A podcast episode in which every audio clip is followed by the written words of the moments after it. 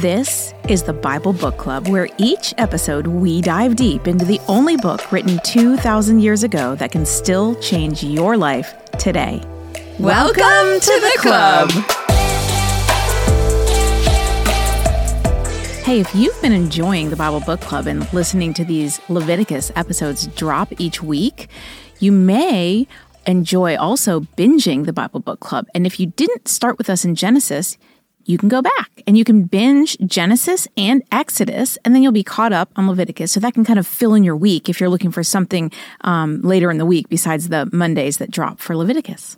Anyway, last episode in chapter 19, we got into the laws for moral purity, or also called holy living. These included everything from honoring your parents to don't cheat or lie or steal. Some of them were Basic. pretty much like, duh. and other ones were a little more interesting. But the bottom line was love your neighbor as yourself, the golden rule, because God's premise for these laws was just love. And then we also got into chapter 20, which was painful and it covered all the penalties that occur when you break a command. The consequences were tough and many required death by various different methods. And so just be encouraged now because now that we're through 19 and 20, you're almost done with Leviticus. I know we Yeah. are closing in.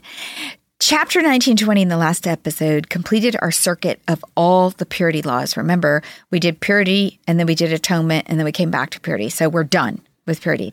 In this episode, we're going to move down our outline and once again delve back into the priesthood, which we covered on our way to purity in the beginning. And I want to say that I've experienced the word purity in a different Oh, way totally. since studying this. Yeah. Even being aware while we're singing songs in church on Sunday, whenever they say something about pure, Mm-hmm. I'm like, I'm experiencing this different now because I understand really what it means to be pure. Well, it's according to God. mentioned, you know, being clean or unclean, which is the purity theory there, um, is mentioned a lot in the New Testament. And I'm the same way. It didn't resonate to me like it is now when I hear it in the New Testament. I go, oh, well, the, the Jews would have really known what that meant. Whereas it, it just doesn't, it, we didn't get the whole picture. Yeah, it's really fun. So, in this episode, we're going to move down our online and once again delve back into the priesthood. The first time we covered the priesthood prior to the atonement, the focus was on the priest's ordination what they wore, what they had to do to be ordained, all that stuff. Now, in chapters 21 through 25, we're going to focus on, on the priest's qualifications, what they need to do to be holy so that they can serve as priests for this nation, Israel. Central to the qualifications is reverence for God's holy things and holy times. We talked about that a lot in the past. I think it was in Exodus. Why? Because by respecting God's holy things and his holy times, they're showing reverence to God himself. The Israelites' reverence for God sets them apart from the world as his holy people. Without it, they wouldn't be his people.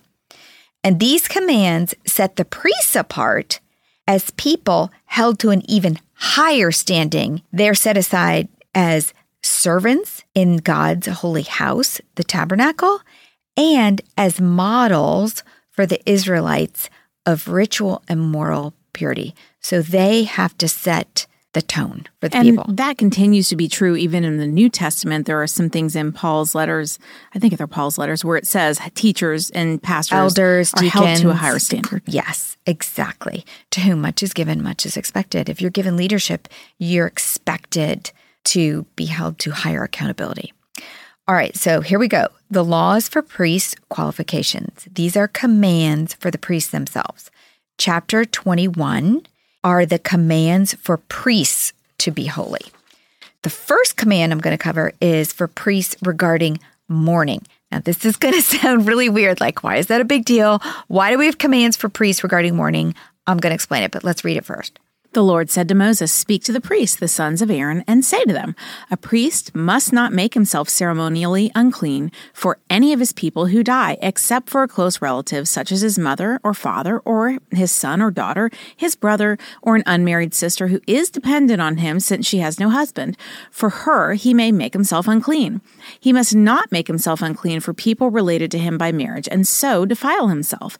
Priests must not shave their heads or shave off the edges of their beards or cut their bodies.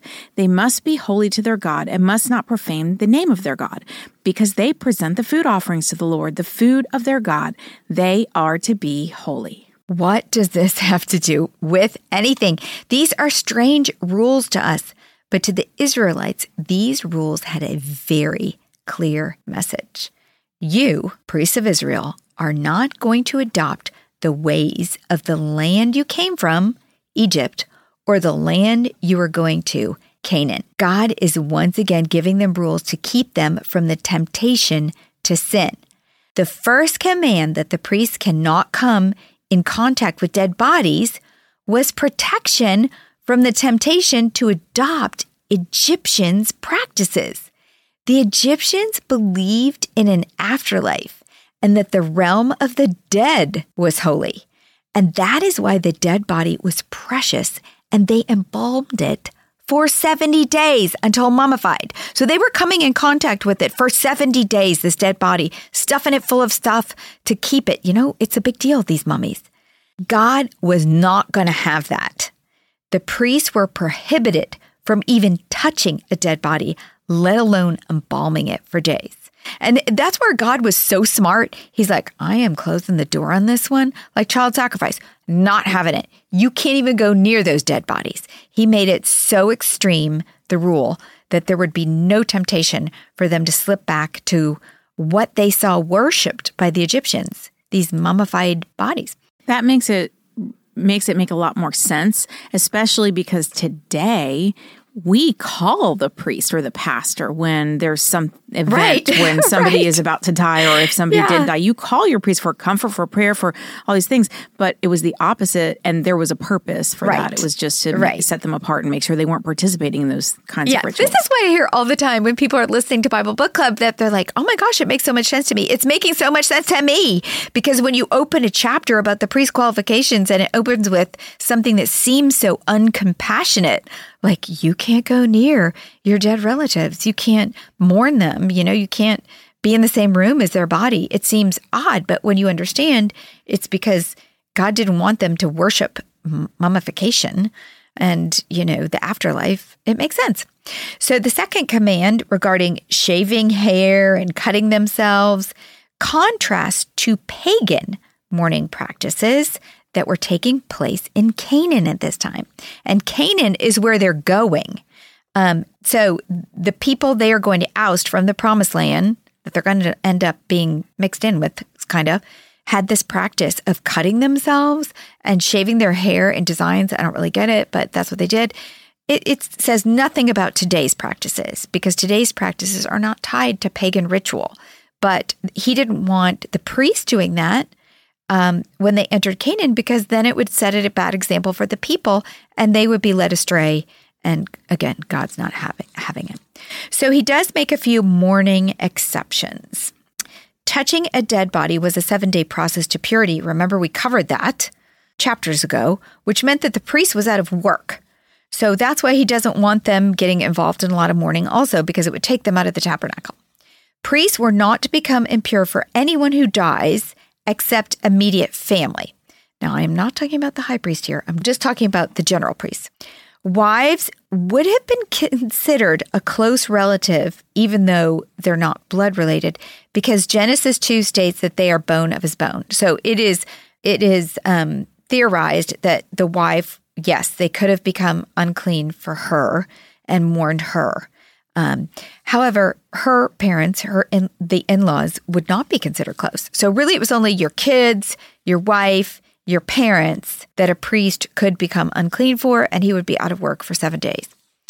Now, next, we're going to move into commands for priests regarding marriage.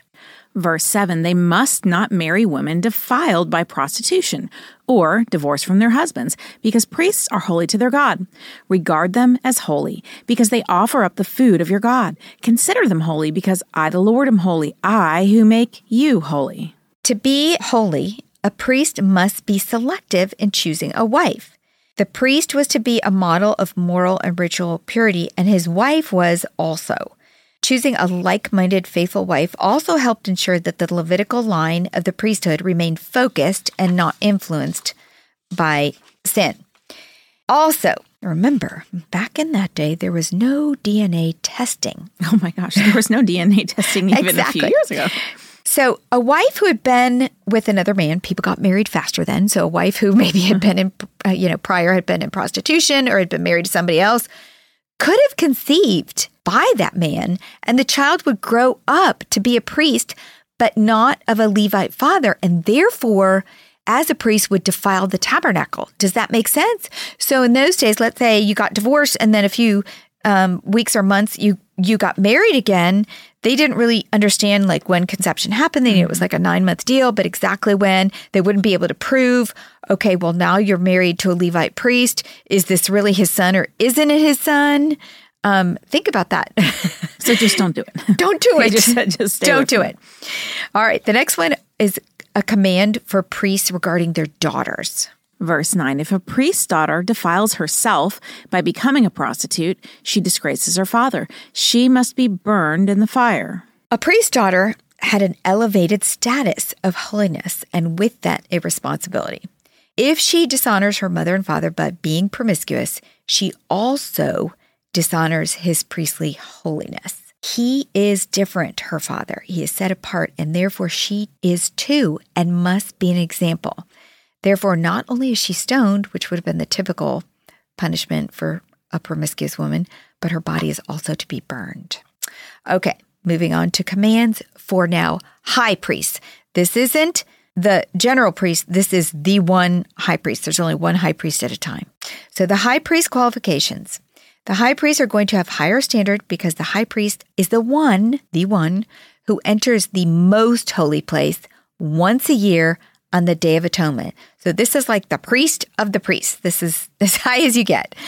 Here are the commands for the high priest regarding mourning. Verse 10 The high priest, the one among his brothers who has had the anointing oil poured on his head and who has been ordained to wear the priestly garments, must not let his hair become unkempt or tear his clothes.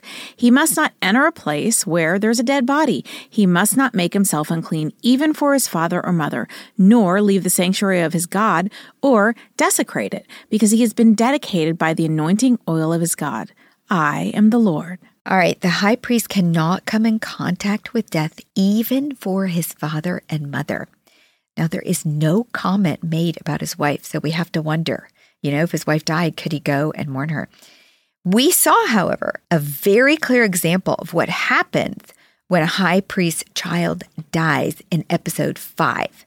The episode is called No Room for Error because two of Aaron, the high priest's son at the time, sons, Nadab and Abihu were sloppy in their priestly duties and were instantly consumed by fire.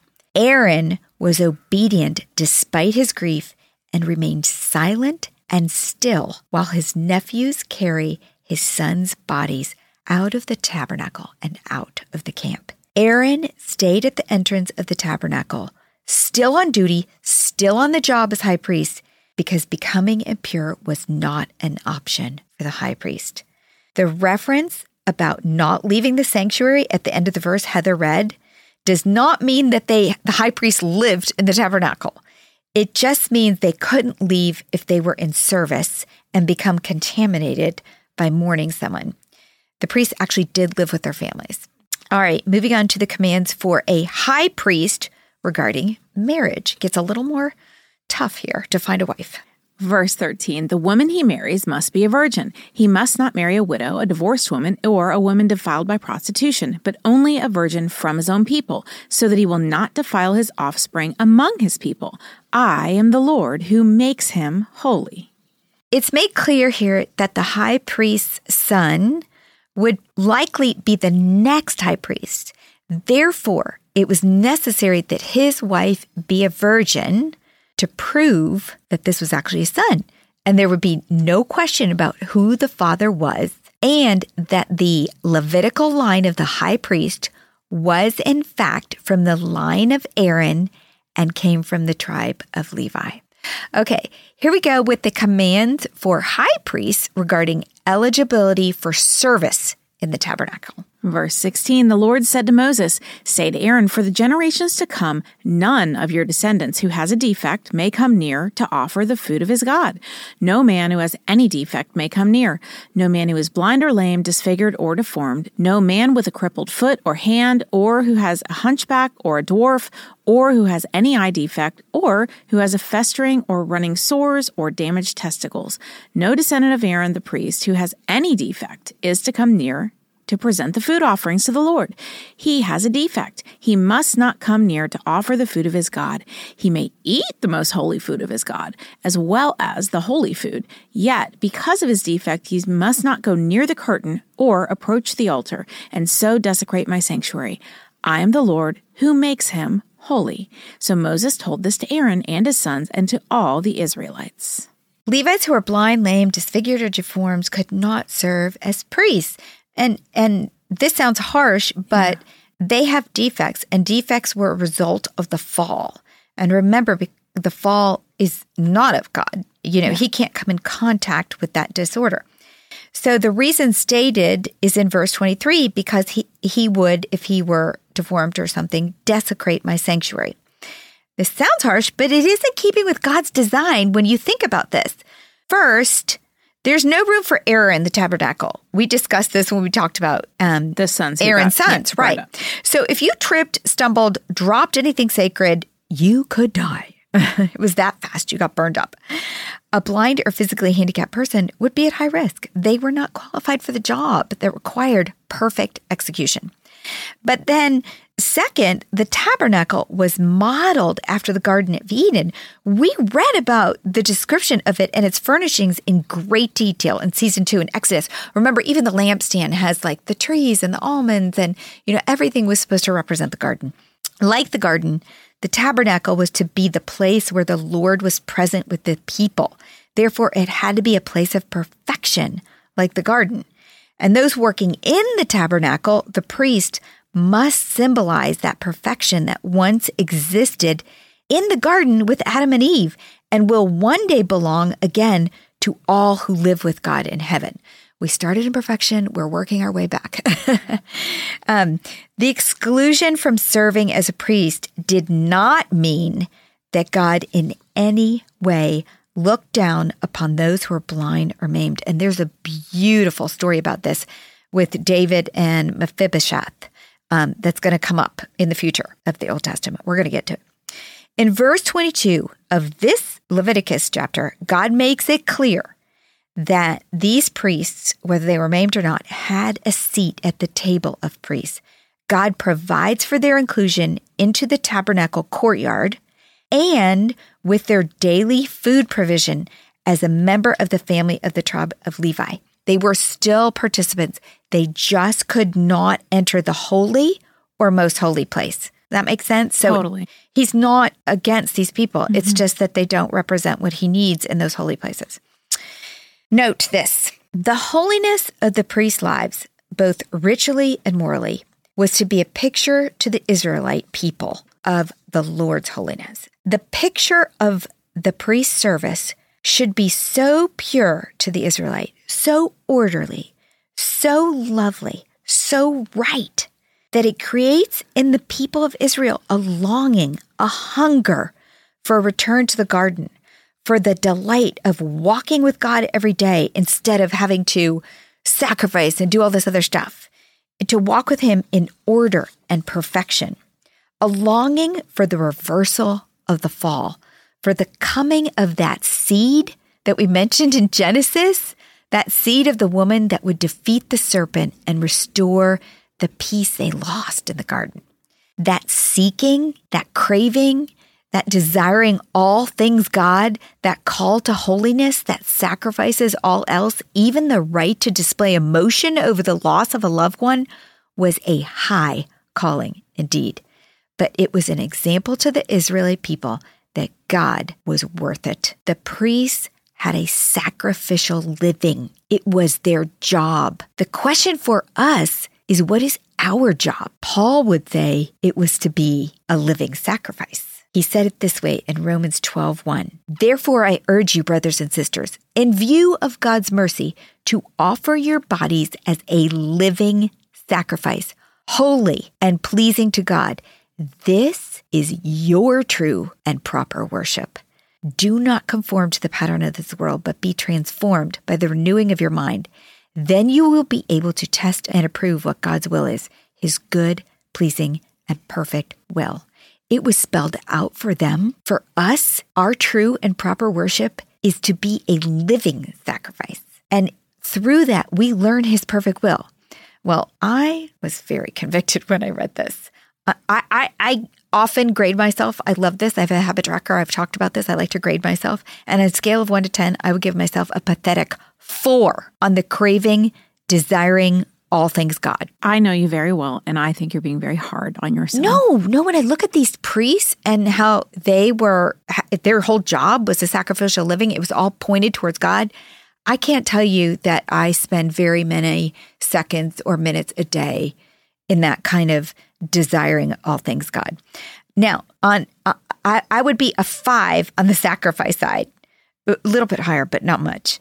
I need to ponder God's holiness a lot more, and I need to appreciate it, and I need to reverence it. And that was the whole point of these chapters to revere God's holiness, to respect it, and to treat it, because this is my true and proper worship then I might be motivated to sacrifice more if I thought about it more. So, how can we become a living sacrifice, devoting our best in terms of time, energy, and resources to God? John the Baptist, referring to Jesus in John 3:29 said this, "That joy is mine, and it is now complete. He must become greater, I must become less." How can we find joy sacrificing self and allowing Jesus to become the greatest priority in our life? That's the question. I think it might have something to do with the pace of our lives. Yeah. I read a book once called The Unhurried Life, mm. and it was all about how Jesus was not in a hurry.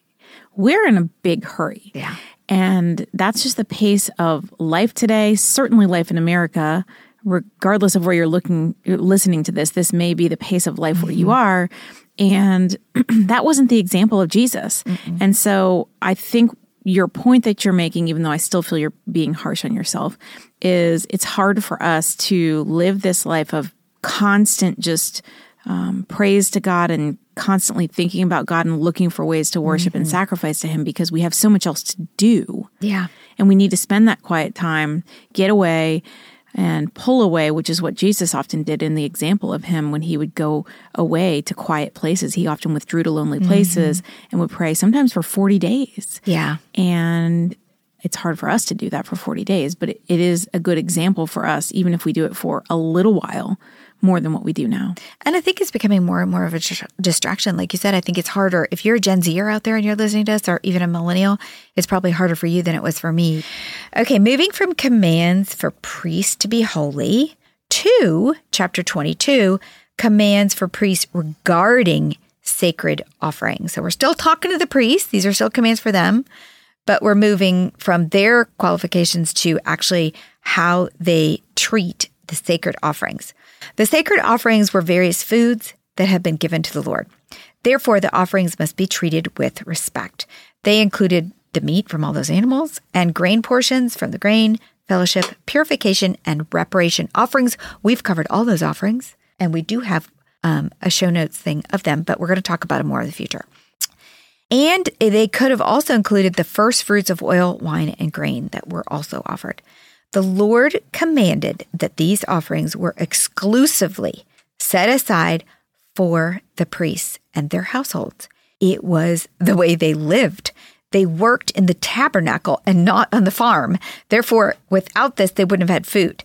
Therefore, God provided for their daily living through these sacrifices.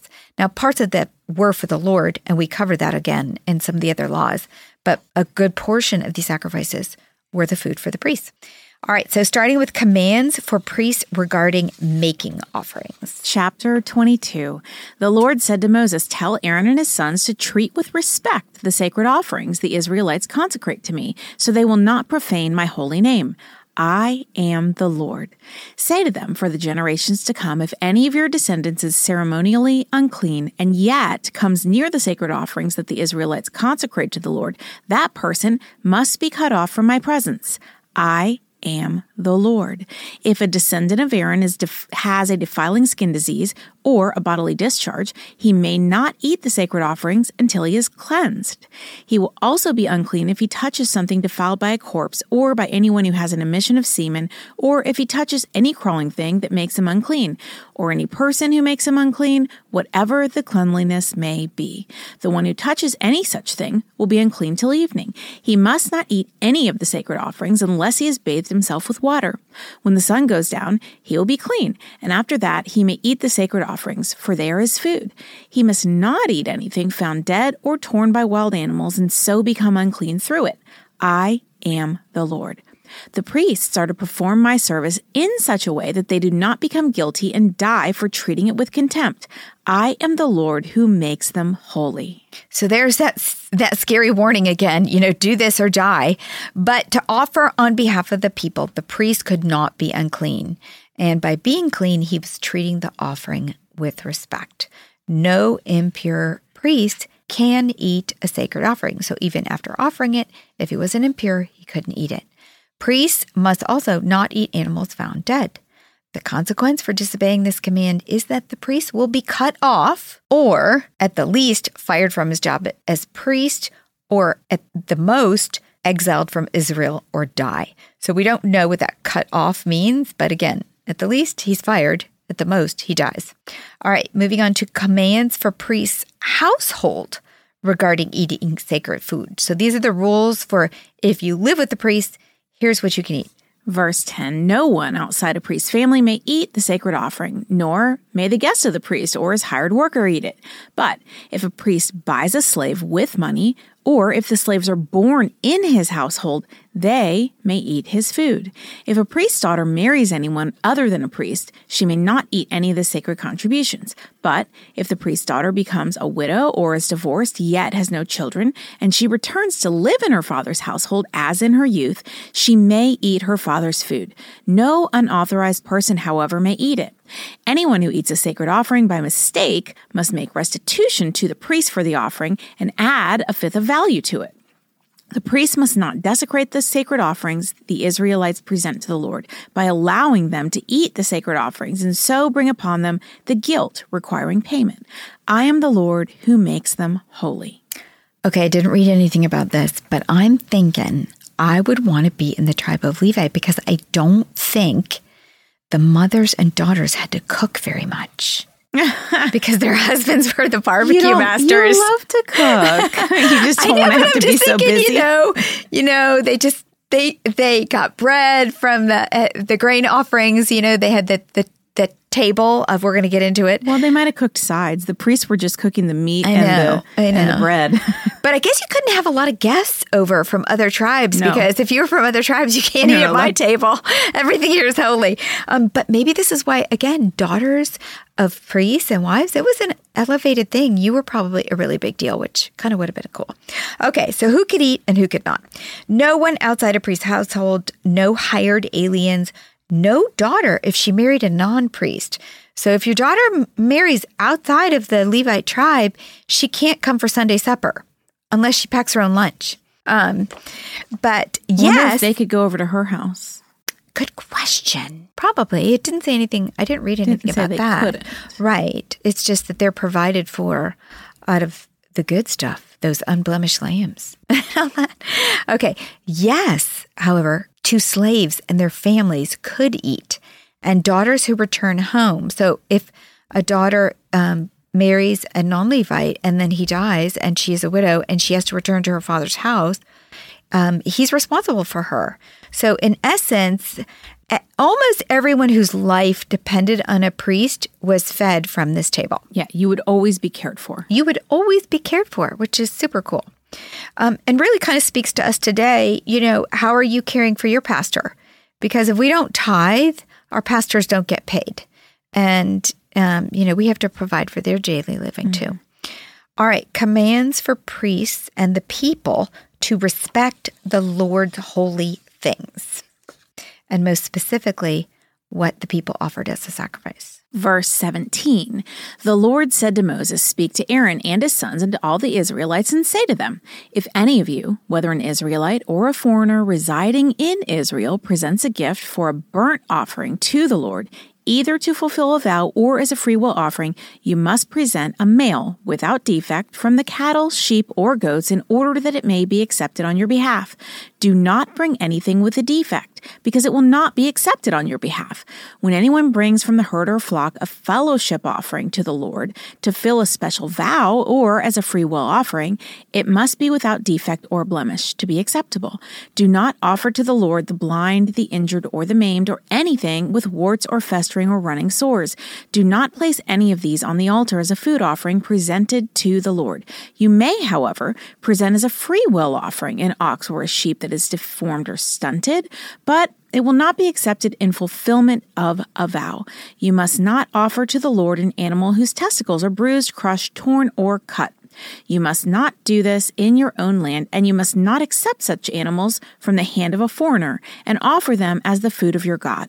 They will not be accepted on your behalf because they were deformed and have defects. So, in the burnt offering and the fellowship offering, you must be thoughtful and careful to select the best. We've talked about this before. The animal cannot be blind, deformed, maimed, and other things. God is clearly drawing a parallel here to the qualifications for a priest because both lists of qualifications start with blindness and end with damaged testicles, whether it's for the priest who serves in the tabernacle or the animal that is sacrificed in the tabernacle. They have to be um, unblemished. But that was a rule for anyone. Nobody really was supposed to give the blemished animal, right? Correct, and that's why yeah. this they're saying he's talking to the priest here, and he's saying, "Hey, if anyone if brings bring you, it, just it's not allowed. It, it's rejected, yeah. and it's not allowed. And maybe they couldn't afford an unblemished one, then they need to drop down to a pigeon. right, those were all those we rules that were referred, that. and yes. that kind of goes back to my favorite subject, the heart. What mm-hmm. is your heart attitude towards this sacrifice that you're giving. And we can look at that today and ask our own selves this, like Susan just mentioned the tithe. What is your heart attitude towards that? If you were at back then presenting a blemished animal, it was like, almost like cheating. It was like, well, I, I can't really You're use this one anyway. God. I can't. It's like it's like not the best of what you have. Mm-hmm. It's that's not even the term sacrifice, that's not really even a sacrifice to give something that you were going to throw away anyway. Right. And so are you doing that with your offering? Are mm-hmm. you presenting your first, your best? Or are you just kind of giving God what was the leftover that maybe wouldn't even have been used anyway because sure that would be easy to give it's like it's like god's saying is here you're not respecting him you're not revering him and honoring him in the way he should and yeah. you, like you said that's a hard thing so um, it was super important to god okay Moving on. Verse 26. The Lord said to Moses, When a calf, a lamb, or a goat is born, it is to remain with its mother for seven days. From the eighth day on, it will be acceptable as a food offering presented to the Lord. Do not slaughter a cow or a sheep and its young on the same day. There is this focus with God and this directing the Israelites to think about um, the promise of God to fill the earth and the promise of Uh, that was in Genesis, and then the promise to Abraham that his descendants will be as numerous as the stars. There is this connection. He finishes both the the description of the qualification for the animal and this description of the qualifications for the priest with they can't have damaged testicles, which is kind of weird. Like of all the parts of the body, do we have to bring up that? But that points back to Genesis when from the seed there's going to come this Savior. And it also points back to Genesis in that he wants the animals and the people to fill the earth. You know, nowhere else does anybody ever, we all point to the heart, we don't point to the testicles. But to them, it carried forward this this is how you're going to have children. This is how you know, you're going to have animals and flocks and food. Okay. So I covered the mother that she gets seven days. Then it also, they also mentioned in the commentaries, it was a um, act of compassion for the animal's family that it wouldn't be wiped out in one day by killing both the mother and the child animal on the same day, which is kind of interesting. Yeah, very sweet. I'm an animal lover, so I like that one. Yeah.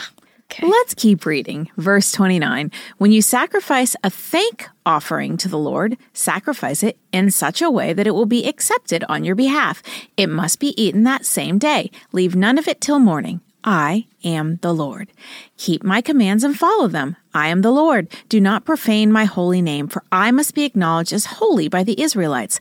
I am the Lord who made you holy and who brought you out of Egypt to be your God. I am the Lord.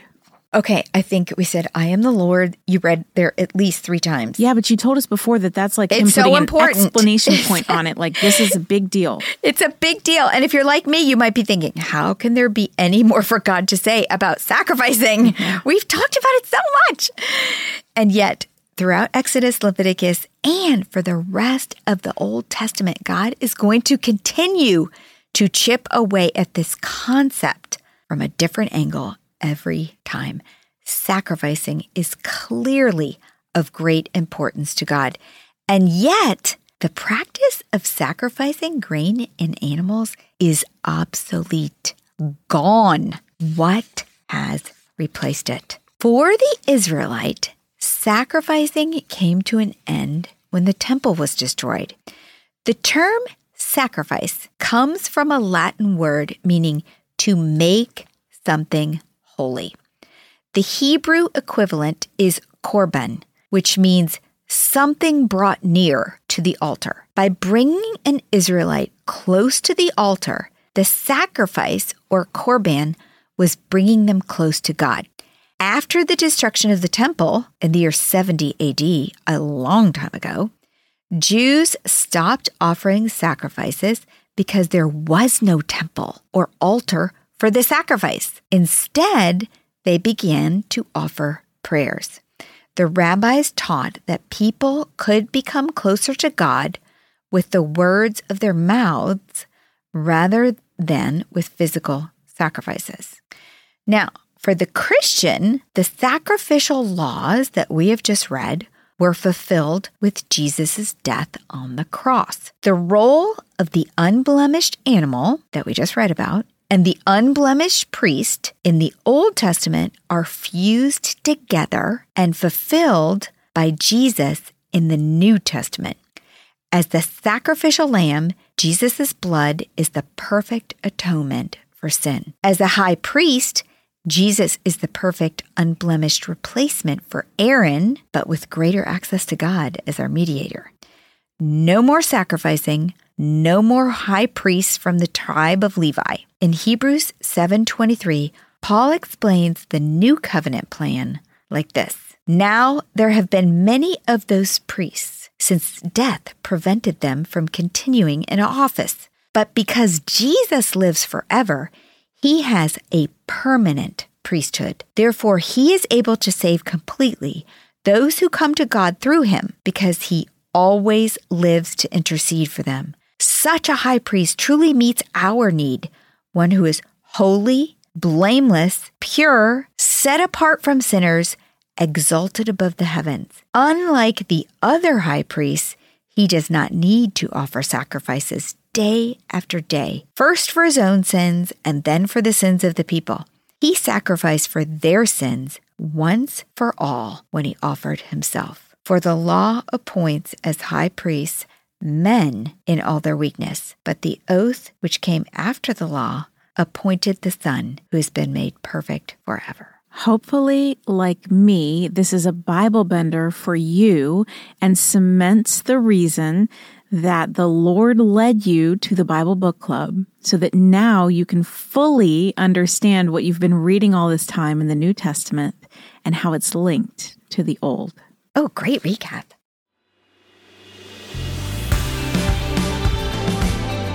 What's a club without friends? If you're enjoying the Bible Book Club, why don't you share it? And then you can say, Welcome to the club.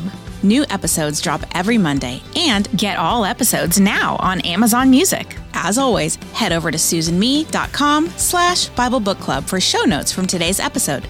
Bible Book Club is hosted by Susan Merrill and Heather Rubio, edited by Buck Buchanan, produced by Haley Mawat.